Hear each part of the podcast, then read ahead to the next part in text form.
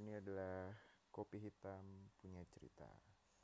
Jadi ini podcast pertama gua dan kenapa gua namain kopi hitam punya cerita. Jadi sebenarnya ini podcast yang aji mumpung sih. Jadi gua lagi di posisi yang nggak bisa tidur di malam gua nge-record podcast ini.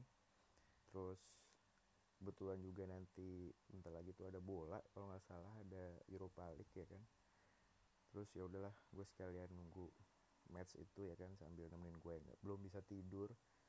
Udah gitu samping gue tuh emang lagi ada kopi hitam yang lagi gue seruput seruput nih dari tadi gitu. Terus ya ya udah aja lah gue namain podcast gue kopi hitam punya cerita. Dan ya selain aji mumpung dan kebetulan itu gue juga emang suka kopi sih dasarnya. Tapi bukan kayak yang um, kayak zaman sekarang orang-orang yang tahu kopi dari jenis kopinya segala macam. Ya gue tahu beberapa aja tapi gue bukan yang se begitu pecinta kopinya gitu. Mungkin gue cuman penikmat kopi gitu. Terus jadi um, kenapa gue mulai podcast ini? Jadi tuh sebenarnya gue juga balik lagi ke aji mumpung tadi ya jadi gue nggak bisa terus gue uh, baca macem-macem lah buka Instagram dengerin YouTube sampai pada akhirnya gue nonton YouTube dan di timeline gue tuh ada yang ngebahas tentang podcast. Terus gue mulai cari-cari lah di Google kayak apa ribet nggak sih bikin podcast? Kayak bikin sebuah konten di YouTube gitu kan yang perlu skill editing perlu uh, materi yang mateng buat bikin kontennya gitu. Dan ternyata pas gue baca di beberapa artikel yang jelas tentang podcast sebegitu mudahnya bikin podcast. Jadi gue pengen nyoba bikin podcast perdana gue ini. Nah gue belum ada rencana sih mau ngomongin apa aja di podcast gue nanti.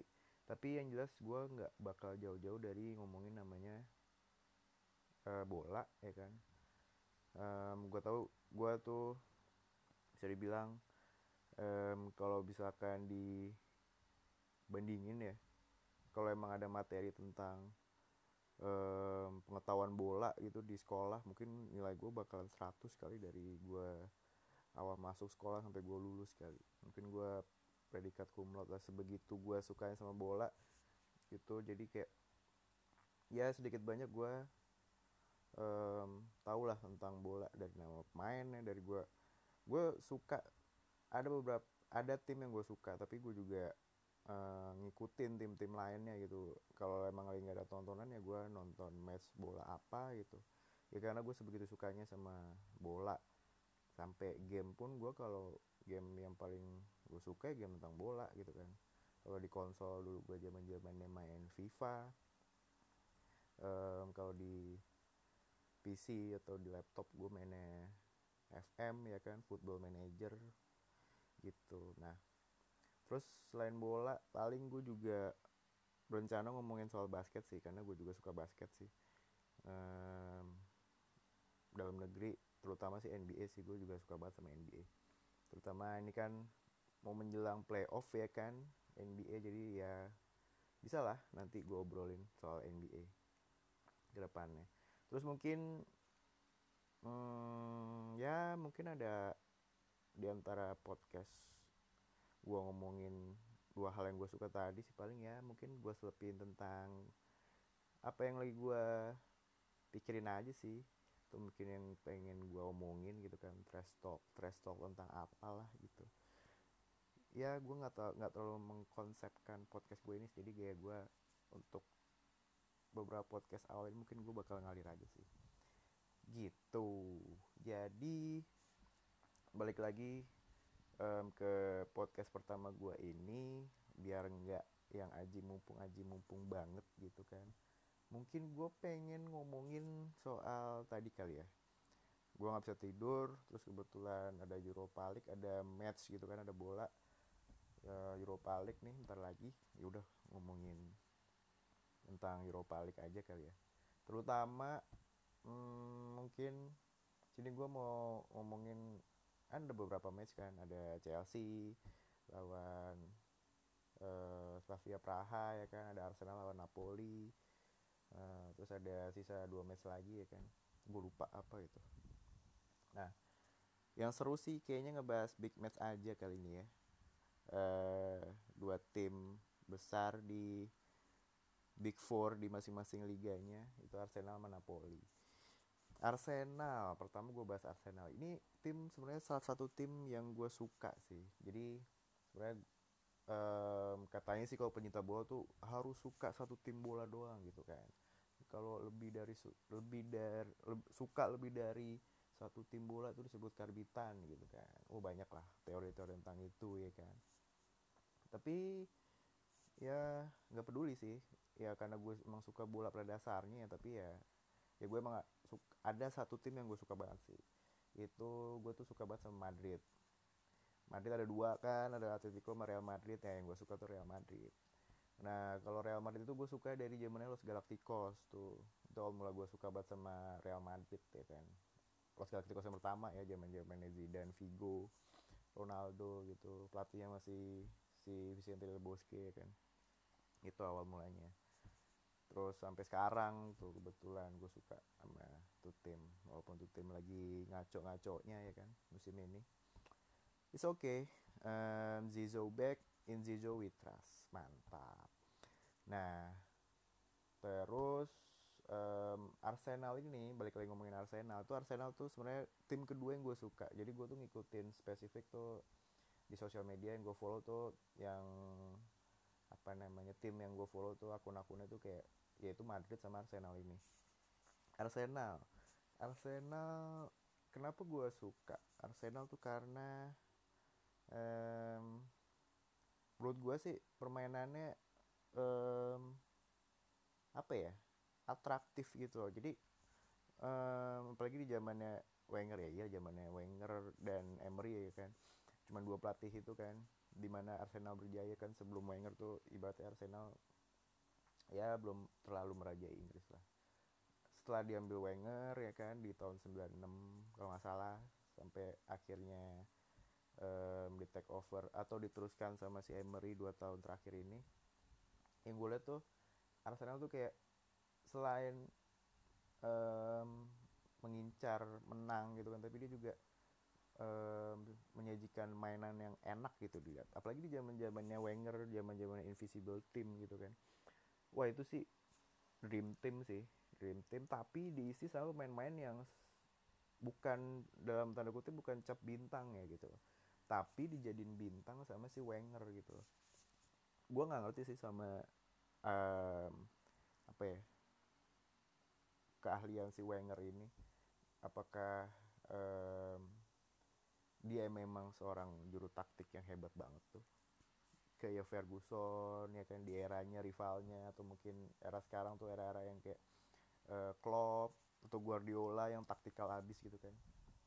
Yang bisa adapta adaptif sama tim yang dilawannya. Tapi menurut gue sih Wenger cuman pakai taktik yang itu itu aja sih. Tapi dia bisa kayak ngangkat potensi dari pemain-pemainnya yang entah diambil dari mana gitu kan entah berantah ya kan yang punya um, nilai jual yang pada awalnya tuh wah nggak bakal deh ini bakal jadi bintang atau bakal di, bisa dijual mahal gitu kan. Tapi bisa diubah sama Wenger gitu kan. Dibeli dengan harga murah nggak jarang gratis ya kan. Dijualnya bisa berkali-kali lipat gitu kan. Zaman zamannya Invisible Team ya kan yang gue inget tuh depan Weng depan Henry Bergkamp ya kan sayap karenanya ada Freddy Liumberg ya kan? Sayap kiri Pires tengah Vieira Gilberto Silva ya kan? Kadang ganti-ganti sama Ray Parlour ya kan? Uh, terus kipernya tuh David Simon ya kan? Backnya masih tangguh-tangguhnya Tony Adams ya kan? Uh, kirinya Ashley Cole ya kan? Wah itu sih visible tim banget sih. Nah bagaimana kabarnya Arsenal zaman sekarang ya kan? Nah ini nih menarik apalagi yang bakal dilawan sekarang tuh tim yang menurut gue sih konsisten lah di Liga Italia ya kan? Beberapa tahun ini walaupun nggak konsisten juaranya tapi konsisten untuk mengganggu si uh, nyonya tua yang dia dia mulu yang juara ya kan? Mungkin malah tahun ini dia Juventus lagi sih yang juara gitu kan? Kalau nggak salah tinggal butuh satu kemenangan lagi kalau nggak salah Juventus deh bisa juara. Hmm, padahal sisa matchnya masih lumayan banyak tuh di Serie A ya kan? Nah um, menurut gue sih Arsenal punya potensi nih buat ngalahin Napoli uh, di match nanti ya kan? Di match pertama perempat final Europa League nih. Kenapa? Karena sebenarnya um, yang gue inget baca gitu kan beberapa hari yang lalu. Jadi um, Arsenal tuh kalau nggak salah dia 7 atau 8 match terakhir gitu dia nggak terkalahkan di Emirates. Sedangkan ini match pertama leg pertama ini kan mainnya di Emirates kan. Itu bisa di modal penting tuh. Terus kalau nggak salah di beberapa match terakhir juga Arsenal tuh belum pernah kalah kan di Europa League gitu. Jadi ini sebenarnya bisa jadi modal penting yang harus dibawa Arsenal buat ngadepin Napoli nanti gitu kan. Terlepas dari match terakhir yang buat gue krusial banget sih krusial dalam posisinya di liga ya kan kalah sama Everton 1-0 dan di mana itu harusnya kalau dia menang tuh Arsenal menang tuh bisa agak-agak aman dikit lah di posisi 3 tapi ini gara-gara kalah jadi tuh posisi 3 4 5 6 itu jadi makin seru ya kan malah lebih seru daripada uh, rest title ya kan. Terus modal apa yang dipunya Arsenal buat ngalahin Napoli? Kenapa gue bilang tadi sebenarnya ada modal buat menang itu dari komposisi line up sih. Sebenarnya nggak ada yang uh, minus. Maksudnya yang cedera tuh dari tim utama sebenarnya nggak banyak kayak kan. Kalau nggak salah tuh Mkhitaryan nggak bisa main deh. Mkhitaryan nggak bisa. Tapi dari uh, sisi penyerang duo mautnya si Arsenal nih lagi fit si Lacazette sama Aubameyang. Nah tapi yang kadang gue bingung sama Emery itu padahal secara statistik kalau misalkan Lacazette sama Aubameyang dimain bareng itu win rate-nya Arsenal tuh lebih bagus tuh. Kalau nggak salah yang gue baca nggak tahu berapa lah.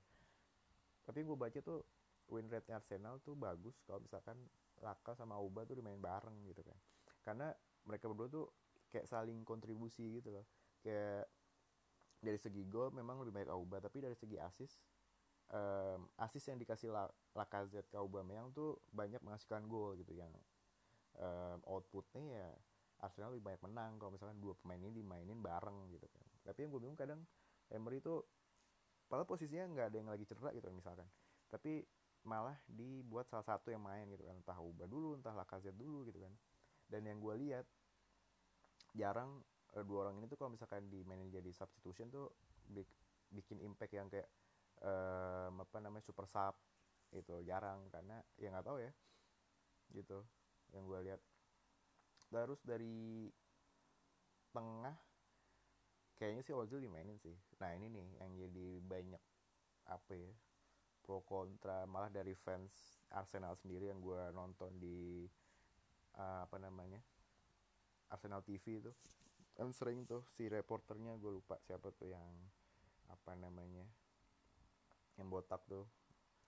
Um, dia sering wawancara beberapa supporter yang kadang tuh banyak nggak dikit yang bilang tuh Ozil udah habis lah gitu kan. Main males gitu kan. Digaji 300 ribu per minggu tapi ngasilin satu gol aja enggak ngasilin satu asis aja enggak gitu kan. Banyak lah yang kayak gitu tapi menurut gue sih Ozil is just being Ozil gitu kan. Ozil uh, punya kelasnya sendiri gitu kan. Dan menurut gue hmm, mungkin Ozil tuh sedang underperform aja sih tapi dia tetap uh, world class gitu loh di levelnya dia gitu kan.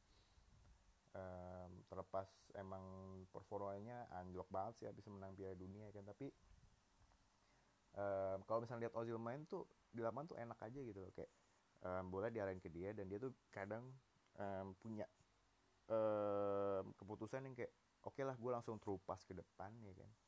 Atau mungkin dia tahan dulu atau mungkin dia yang ngebuka ruang gitu bukan space ya kan.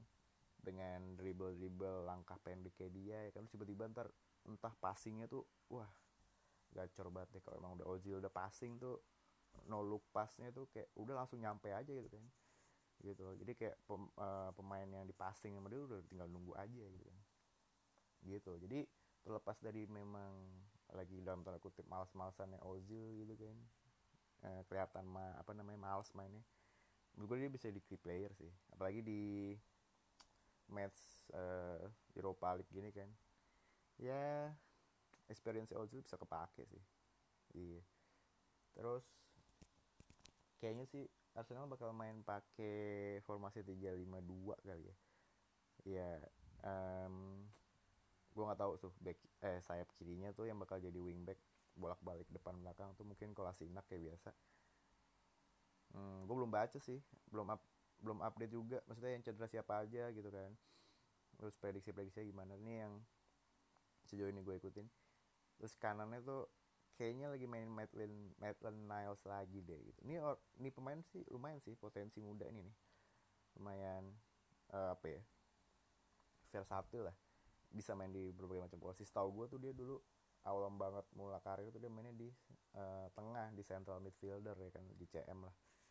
Tapi sekarang dia bisa dipakai ya kan di wing back kanan ya kan atau sayap kanan buat ngisi posisi yang emang menurut gue nih next season nih bagian kanan emang harus dicari nih uh, pembelian baru nih ya kan. Um, karena menurut gue Bellerin tuh um, dari segi kemampuan sih um, improve banget sih Bellerin dari zaman zamannya dia wonderkid itu Wenger sampai sekarang dia jadi salah satu back dengan speed tercepat di dunia kan. Bahkan bukan back malah salah satu pemain dengan speed tercepat di dunia gitu. Tapi ya ya kan balik lagi ya kan. Um, bolak balik masuk kamar perawatan ya kan serangnya lagi cedera gitu kan. Terus belum ada tuh backupnya gitu kan. Sedangkan um, apa namanya pemain-pemain yang awal musim fit gitu kan biasanya kan tengah musim tuh karena mungkin gak ada backupnya juga atau emang lagi apa namanya pada padat jadwal bakal cedera ya kan bakal melempem dari tengah musim tuh kehabisan gengsi. Ya itulah yang jadi kebiasaan Arsenal juga tuh di tengah musim. Biasanya dia juga udah mulai apa namanya hamsyong tuh ya kan di belakang kayaknya kapten main ya si Coach ini ya kan. Coach ini tuh ini salah satu back yang gue suka nih tipe-tipe back yang apa ya dari postur tuh dia nggak tinggi-tinggi banget ya kan. Um, 190 juga nggak nyampe ya kan 185an lah atau berapa ya. Tapi kayak dia punya punya apa ya gerak-gerik tuh yang fighting spiritnya tuh gede banget nih orang ya kan. Dari positioningnya terus kadang nggak ambil resiko ngambil tackling kotak penalti ya kan? Ya kadang back emang harus uh, take risk gitu sih ya kan? Mau urusan nanti penalti atau enggak ya oke-okean lah ya kan? Ya kalau bisa tackle bersih ya berarti kan nunjukin kalau misalkan dia uh, defender world class gitu kan. Kayak gitu. Ya cocok lah posisi dia jadi kapten gitu. Uh, memang umur udah nggak muda sih dan belakangan cedera-cederaan ya kan si Koscielny tapi pengalamannya dan sama skillnya sih. Uh, kemampuan dia di back di belakang sih penting banget sih. Palingan ditemenin sama siapa ya? Mustafi mungkin ya? Mustafi mungkin main. Atau mungkin Montreal ya kan dijadiin ya biasa lah back tengah tapi dia lebih ke arah kiri gitu kan buat nge-cover si entah siapa Nicolas Sinak atau atau Iwobi main di kiri ya kan kalau lagi lagi maju ya Montreal juga punya ya kan emang aslinya dia back kiri ya kan dia punya kapasitas buat kayak cover bagian kiri pertahanan Arsenal. Buat kiper uh, oh iya spesialis Europa League ya kan. Um, one last dance nya buat Peter Cech nih kan yang mau yang di akhir musim mau pensiun ya. Semoga nggak uh, apa ya ya semoga pemain-pemain Arsenal bisa lah ngasih kado terakhir buat Peter C ya nggak sih? Buat penutupan karirnya dia ya kan? Dan mudah juga C juga gacor nih ya kan? Di sisa-sisa akhir game media ya kan? Ya percayalah kalau sama Ceh mah pengalamannya dia ya kan? Gitu. Itu dari overall line up ya kan? Kira-kira kayak gitu tuh. Sebenarnya nggak ada yang minus banyak ya kan? Gitu. Itu emang line up utamanya Arsenal gitu kan Nah, terus dibandingin sama Napoli ya kan. Napoli nih kalau nggak uh, ya peringkat dua ya peringkat dua di Serie A.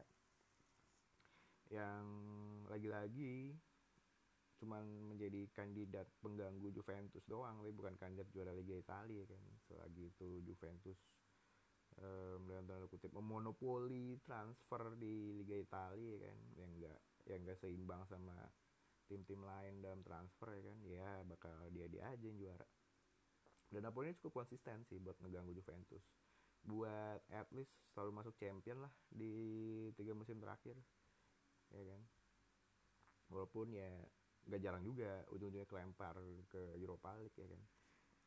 Nah, Napoli ini hmm, kalau gue main FIFA atau main FM gitu ya terus gue dapet disuruh megang tim kayak Napoli suka sih gue karena rata gitu uh, komposisi mainnya. Walaupun mungkin hmm, nggak hmm, banyak world classnya atau mungkin malah sama sekali nggak ada. Mungkin cuma beberapa nama yang memang udah banyak orang kenal kali ya kayak Callejon ya kan dulu dibeli dari Madrid dan ini orang nih awal mula di Madrid ya kan tuh kayak emang apa ya um, boleh nggak sebanding sama Cristiano sih tapi bisa jadi pelapis yang pas buat Cristiano sih memang dulu ya kan digadang-gadangnya dan gue ngakuin sih maksudnya dia nggak um, yang apa ya kan banyak tuh orang eh banyak tuh pemain yang kayak digadang-gadang oh the next Cristiano the next Neymar atau apalah gitu kan. Si Callejon tuh nggak jelek-jelek banget sih buat dicap sebagai pelapis yang um, agak sebanding untuk Cristiano pada saat itu ya lumayan lah buat buat ukuran pelapis di Madrid saat itu ya kan. Uh, main di sayap ya kan. Terus punya um, flare yang bagus ya kan. Punya akselerasi yang bagus dan kadang juga nggak uh, jarang dia ditaruh di striker ya kan. Kalau emang Napoli lagi strikernya banyak yang cedera. Dan bisa dilihat gue lupa dia pindah dari Madrid itu tahun berapa ya. Mungkin tiga atau empat tahun lalu kali ya sampai sekarang tuh dia masih konsisten di line up utamanya Napoli ya kan? Yang gue lihat tuh ya kan sampai sekarang. Zaman zamannya dia masih main sama Cavani ya kan? Terus ganti ke Higuain. Terus ya kan tengahnya masih ada Hamsik dulu yang baru aja pindah ke Liga Cina. Callejon tuh selalu masuk line up jadi kayak ini pemain tuh ya lumayan senior di, di Napoli sekarang nih kan? Gitu. Terus yang gue suka nih yang apa ya kalau misalkan gue main eh gue main FM tuh main FIFA terus ngelatih atau mainin Napoli tuh di backnya. Di backnya nih ada back yang jadi pembicaraan nih akhir-akhir ini kan. Back yang gue juga nggak tahu sebenarnya ini dibeli dari mana ya kan. Tapi tiba-tiba sekarang tuh jadi salah satu back yang harganya salah satu back termahal gitu kan. Most valuable defender yang ada di di dunia sekarang gitu kan. Itu Kalido Kolibali ya kan. Kalau nggak salah dari Senegal ya sih negaranya ya? Kalau nggak salah itu. Jelas dari Afrika. Ini pemain tuh wah um, postur idaman banget buat back sih. Tinggi gede ya kan. Punya jangkauan yang uh, luas juga ya kan buat ngecover penyerang lawan ya kan udah gitu dia juga um, footworknya tuh juga juga walaupun punya badan gede gitu kan teker tapi dia nggak nggak nggak lelet gitu. Kan biasanya kalau back punya kelebihan badan yang gede gitu kan tingginya menjulang tapi footworknya lama gitu kan. Jadi sama aja bohong ya kan kalau misalnya ketemu sama penyerang yang lincah ya kan dia bakal kewalahan juga ya kan. Kayak Arsenal punya Mertesacker gitu kan. Dia tuh punya tinggi banget ya kan oke okay lah kalau misalnya buat ngehalau corner gitu kan. Ya tapi kalau misalnya diajak um, apa namanya sprint atau ngelawan penyerang yang uh, footstepnya bagus ya kan ya kalah deh. Gitu. Nah kalau di Bali tuh mungkin sekarang setara kayak Van Dijk ke Liverpool kali ya. Ya kayak gitu lah tipe-tipe yang gue suka tuh dari defender tuh kayak gitu. Gede um, keker tinggi ya kan. Tapi footworknya bagus ya kan. Dan kayak jarang dia juga ngebantu buat uh, long pass jauh ke depan ya kan. Terus tiba-tiba uh, temennya ya kan langsung sprint langsung golin ya kan. Itu counter attack yang oke okay banget sih kayak gitu. Gitu tuh Napoli tuh. Oke okay, punya punya Koli Bali kan. Terus di tengah di tengah tuh selepas si Hamsik bisa yang banget ini dia kehilangan Hamsik kan. Ini pemain yang super senior lah ya kan di Napoli. Kalau nggak salah rekor gol terbanyak nggak sih di Napoli ya dia? Udah ngelewatin Maradona kalau nggak salah si Hamsik ini. Terus dia pindah ke Cina ya kan? Um, ya mungkin dia udah bosen juga di Napoli kali. Nggak bisa tantangan ya udah berapa tahun juga di Napoli udah ya lebih dari lima tahun sih yang jelas. Nggak tahu udah sampai 10 tahun apa belum. Dan mungkin dengan gaji yang kurang lebih sama atau malah lebih gede di Cina ya kan? Ya wajar aja pindah tapi ini di Napoli tuh ada holding midfielder yang bagus juga nih. Yang gue lihat tuh si Alan namanya tuh Alan. Pemain Brazil kalau nggak salah dia dari Udinese sebelumnya. Sekitar tiga dua atau tiga tahun lalu dibeli sama Napoli dengan label yang dulu tuh nggak tahu nih siapa di pemain tapi dipercaya dibeli sama Napoli um, konsisten main ya kan musim per musim. Sekarang tuh jadi salah satu holding midfielder yang oke okay juga gitu kan. Apalagi di kalau nggak dia mulai mulai gacor tuh di zaman zamannya Sari deh ya kan. Zaman zamannya dia tuh dipasangin sama tengahnya Napoli tuh ada Hamsik dia si Alan nih holding midfielder yang lebih ke defense tapi ya. Sama Jorginho dulu kan. Nah Jorginho kan dibawa sama Sari ke Chelsea. Nah si Alan nih udah mulai berkembang tuh dulu zaman zamannya Sari sampai sekarang dipakai ya kan?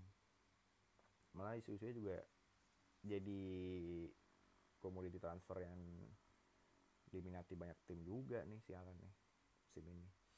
Gitu. Nah yang menarik dari Napoli itu dia selalu nggak kehabisan stok striker di depannya. Gue juga bingung tuh. Model-modelnya siapa ya dia? Terlalu oh kayak model-model kayak Atletico gitu lah ini tim nih. Atletico kan kayak dari zamannya siapa ya? Zaman dulu banget ya. Torres deh. Zamannya Torres. Torres dibeli Liverpool. Digantinya siapa? Aguero. Ya kan? Aguero dulu masih hot hot ya banget ya wonderkid ya kan? Masih muda banget tuh Atletico tapi udah udah gacor banget tuh dia Aguero cabut dibeli City gantinya siapa kalau nggak salah? Falcao ya nggak sih? Falcao ya pokoknya banyak banget ya kan? Era-eranya Falcao. Terus Forlan ya kan? Diego Costa Griezmann. Itu kayak nggak habis-habis tuh. Striker Atletico tuh ya kan? World class top striker semua tuh. Napoli juga sama ya kan? Zaman uh, zamannya Cavani ya kan? Higuain ya kan? Sekarang juga punya um, Dries Mertens ya kan? Lorenzo Insigne. Lorenzo Insigne nih setahu gue um, akademinya Napoli gak sih? Lupa gue atau mungkin dia akademinya klub apa tapi dia udah lama di Napoli dari dari dia apa ya muda banget atau mungkin dari awal dia bisa terkenal sampai dipanggil timnas tuh emang dia karirnya di Napoli si Lorenzo Insigne ini. Nah terus juga ada uh, Arkadius Milik. Iya kan pemain Polandia tuh. Nah ini tuh striker-striker yang mungkin namanya nggak terlalu bagus-bagus amat ya kan? Nggak sekelas yang model-modelnya Lewandowski ya kan? Atau mungkin um, Aguero atau apa. Tapi jumlah gol tuh banyak banget ya kan? Atau mungkin lucunya nih dua striker utamanya yang akhir-akhirnya jadi line up si Insigne sama nggak tahu dibaca apa sih Insigne apa Insigne Lorenzo Insigne ini ya kan? Sama si Dries Mertens itu punya postur yang di bawah 170 cm tingginya. Ini kan menarik nggak sih kayak um, tim ya kan? Di mana biasanya ya kalau nggak narok striker yang punya postur tinggi biar dijadiin um, goal getter ya kan atau poacher yang tinggal kayak nerima crossing gitu kan atau nerima um, terobosan gitu kan tinggal mainin positioning aja ya kan. Langsung golin tapi ini punya dua striker sekaligus yang kadang dimainin barengan. Tapi posturnya mungil ya kan. Kayak ibaratnya lu punya Messi tapi Messinya lu lu copy lagi ya kan. Ini kan bakal bikin kerepotan back lawan banget ya gak sih gitu. Jadi bahaya juga nih Napoli punya striker ya kan. Gitu. Terus si Insigne Insigne Insigne atau apa Insigne ini tuh juga punya kemampuan free kick yang oke okay banget sih. Nggak um, sedikit. Atau mungkin dia memang free kick takernya Napoli sih sepanjang musim. Dan di timnas Serie A nggak jarang dia ngambil eksekusi set piece sih gitu. Nah si Dries Mertens nih terakhir tuh gue baca dia baru mecahin rekor gol Cavani di Napoli. Nah kan gila banget gak sih? Cavani ya kan? Yang apa namanya sebelum dia diambil PSG ya kan? Gacor-gacornya kan di Napoli ya kan? Jumlah golnya dulu. Pernah top skor Serie A nggak sih kalau nggak salah? Pernah ya? Kalau nggak salah sih pernah atau iya kalau nggak salah pernah deh terus tau gue tuh uh, rekening golnya dulu Cavani kan selalu di atas 15 gol nggak sih kalau dulu di Serie A? Dan sekarang udah disalip sama si Dries Mertens ya kan? Gitu ini kecil-kecil um, oke okay punya nih ya kan si Dries Mertens. Gitu jadinya. Terus um, prediksi akhir sih menurut gua hmm, main di kandang Arsenal ya. Menang sih menang Arsenal menurut gua. Tapi menangnya menang tipis sih. Tipis-tipis aja kayaknya sih ya kayaknya Arsenal kebobolan deh. Colongan gol away deh. 2-1 kali ya. 2-1 Arsenal lah. gue satu Arsenal untuk menang sih. Walaupun ya Napoli punya banyak potensi buat bisa um, nahan imbang Arsenal sih. Even more dia bisa menang lawan Arsenal di kandang Arsenal. Apalagi dari beberapa pemain yang gue sebutin tadi punya kemampuan lebih. Pelatihnya dong ya enggak. Pelatihnya ada Ancelotti ya kan. Ini, pem, ini pelatih mah nggak usah diomongin lagi ya kan. Dia tuh masuk di jajaran kalau nggak salah ya ntar gue lihat lagi uh, 20 daftar pelatih terbaik versinya siapa tuh gue lupa. Pokoknya ada majalah for for lupa top magazine atau apa gitu. Pokoknya majalah bola yang emang jadi referensi apa ya jurnalis-jurnalis bola di dunia gitu kan. Dia ngeluarin abis ngeluarin daftar pelatih terbaik gitu. Nah si Ancelotti itu masuk ya nggak heran sih ya kan. Di Milan dulu pernah ngasih Champions ya kan. Ya pokoknya dulu era-eranya Milan sebel banget lah ya kan. Dream teamnya Milan tuh. Itu kan eranya Ancelotti tuh. Pindah ke Chelsea ya kan? Pernah di Chelsea bawa Chelsea menang Premier League ya kan? Pindah ke Madrid juga akhirnya ngasilin La Decima tuh yang akhir-akhirnya dapat setelah sekian tahun diidam-idamkan ini eranya Ancelotti gitu. gitu makanya Napoli punya banyak potensi luar dalam lah ya kan? Gitu loh buat ngalahin Arsenal. Gitu jadinya um, wah ini matchnya juga bentar lagi udah mulai sih ini nggak berasa nih gue ngoceh panjang lebar di podcast pertama gue ini. Jadi segitu dulu aja um, podcast pertama gue ini ya kan. Podcast aja mumpung podcast iseng-iseng podcast tengah malam ngalor ngidul ya kan. Ya semoga mungkin nanti gue bakal bikin podcast lagi ya kan? Um, di apa namanya judul podcast gue kopi hitam punya cerita ya kan? Ya semoga tiap gelas kopi hitam yang gue seruput nantinya bakal memberikan banyak inspirasi yang bakal gue ceritakan lagi di podcast gue selanjutnya. Gitu aja sih dulu sementara. Oke okay deh um, see you next time di podcast gue um, semoga bisa jadi bahan denger yang asik buat lo. Bisa jadi inspirasi juga dan juga ya maaf maaf kata kalau ada yang salah salah data atau gue salah ngomong gitu kan. Soal podcast gue namanya juga podcast ngalor ngidul ya kan. Yaudah itu aja. Good night and see you.